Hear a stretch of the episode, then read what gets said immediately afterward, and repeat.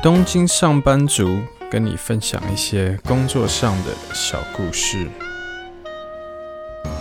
欢迎回到我的频道《东京上班族》。上一集跟大家分享了我大学毕业一进到瑞银时，很不幸的，因为正好遇到了裁员风波。公司除了氛围相当黑暗之外，跟我实习时的感受也差很多，也让我一度怀疑我是否做了正确的选择。在当时的状况下，高层可想而知，已经一个头两个大，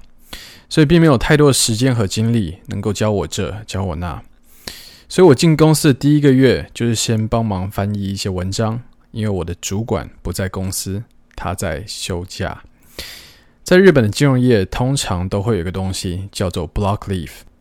而 block leave 是什么呢？Block leave 基本上就是要连续的休息一定的时间，而这个时间也会因为你的工作内容而不同。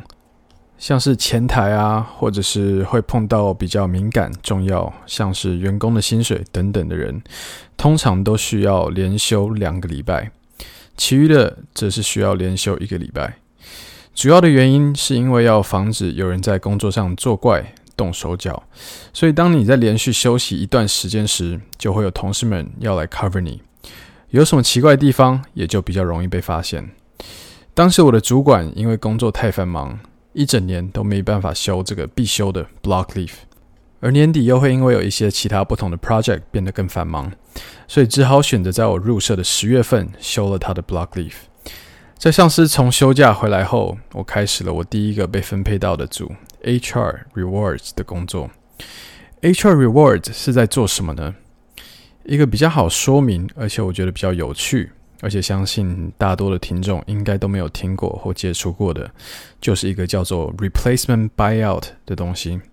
Replacement Buyout 顾名思义是代替的买出，但这是什么意思呢？大家有没有想过，一个公司是怎么样去留住公司里在做决策，有着重要领导者的角色的这些高层，在金融业，我相信其他业界也应该都大同小异，普遍都是利用一些不同的薪水支付方式，去试图留住这些高层，或至少让这些高层想要离职时变得比较困难。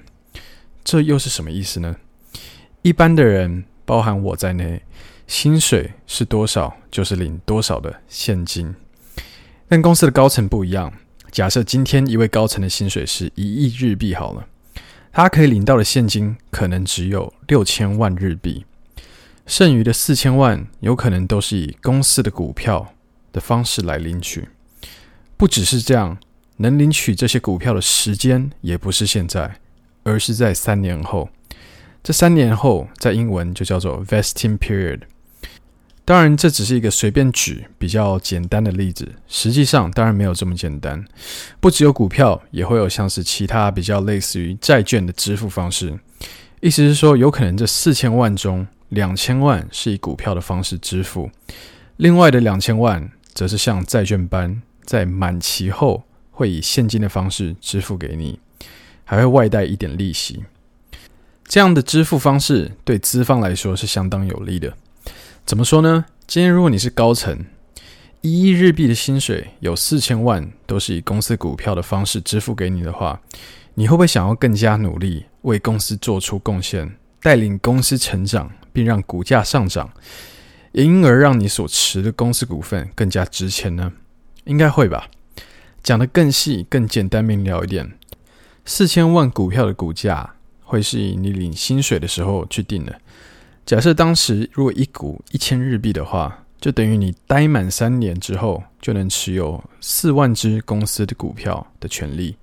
如果三年后公司的业绩好，股价也上涨到一千五百日币的话，这就代表你原本四千万的薪水，透过了股价上涨，来到了六千万日币的价值。所以除了可以试图防止高层的出走，也有能鼓励高层带领公司向前走的效果。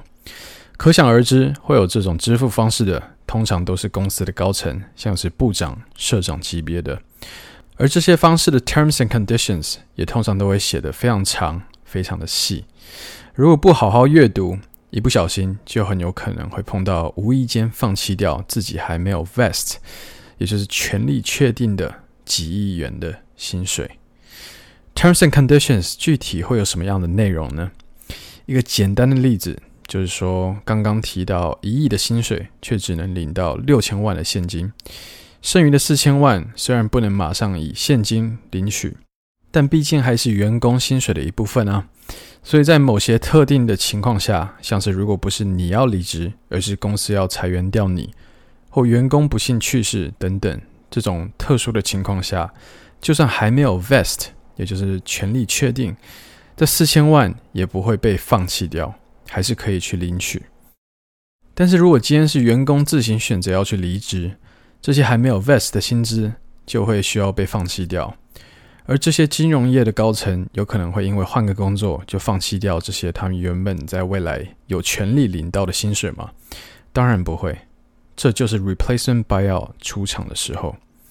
假设今天我们要从其他家银行，嗯，比如说高盛好了，我们要从高盛挖角来一个高层，我们就需要提供我们所提供的 replacement buyout，因为在他那边可能会因为他要离职来到我们公司。损失掉原本值两亿日币的股份，所以我们需要去了解他在那边的状况是怎么样，再用等值且尽可能跟原本同时间 vest 的条件，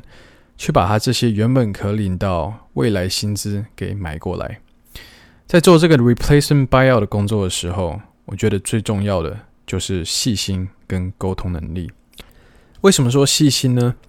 刚提到的例子是用很简单的方式去跟大家分享。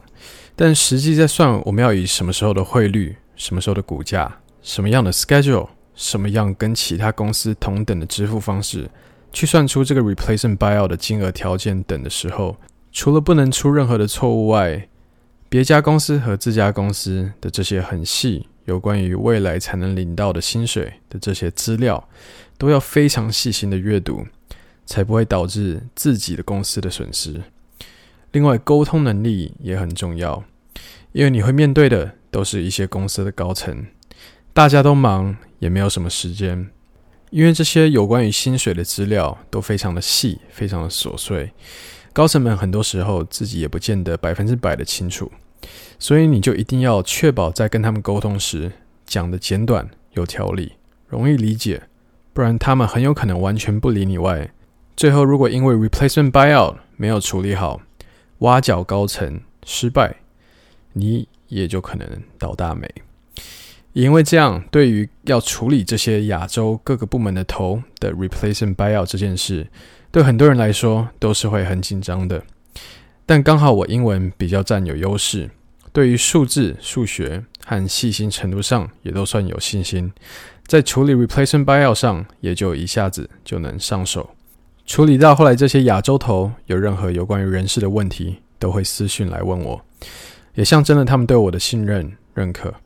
这也奠定了我之后在公司跟任何高层沟通时的基础。HR Rewards 其实是在人事部里面算是比较 technical，也就是比较有技术性的一个组，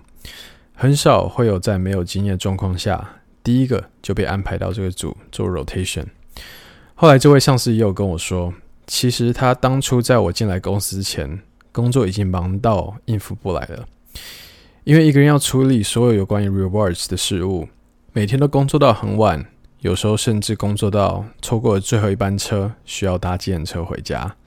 而在这样的状况下，当时的部长还安排了一个新进的菜鸟的我到他的组里面，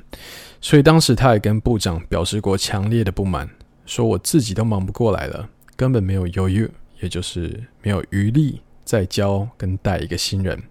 所以希望安排我给其他组。但后来我进了公司，认识了我，也开始跟他一起工作后，他也很庆幸当初部长把我安排到他的组里面，也帮他分担了很多工作，也从生气被指派要照顾我这个菜鸟，到为我感到非常的骄傲。这位上司当初也教了我很多。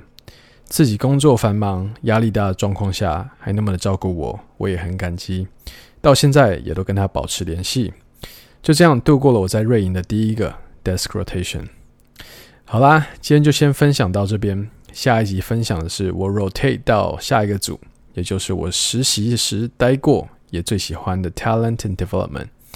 在非常自由的领导模式下，我碰到的又会是什么样的难题呢？喜欢的话，记得订阅，也记得帮我评分留言。每周一发布最新一集哦。感谢你的收听，我们下礼拜见。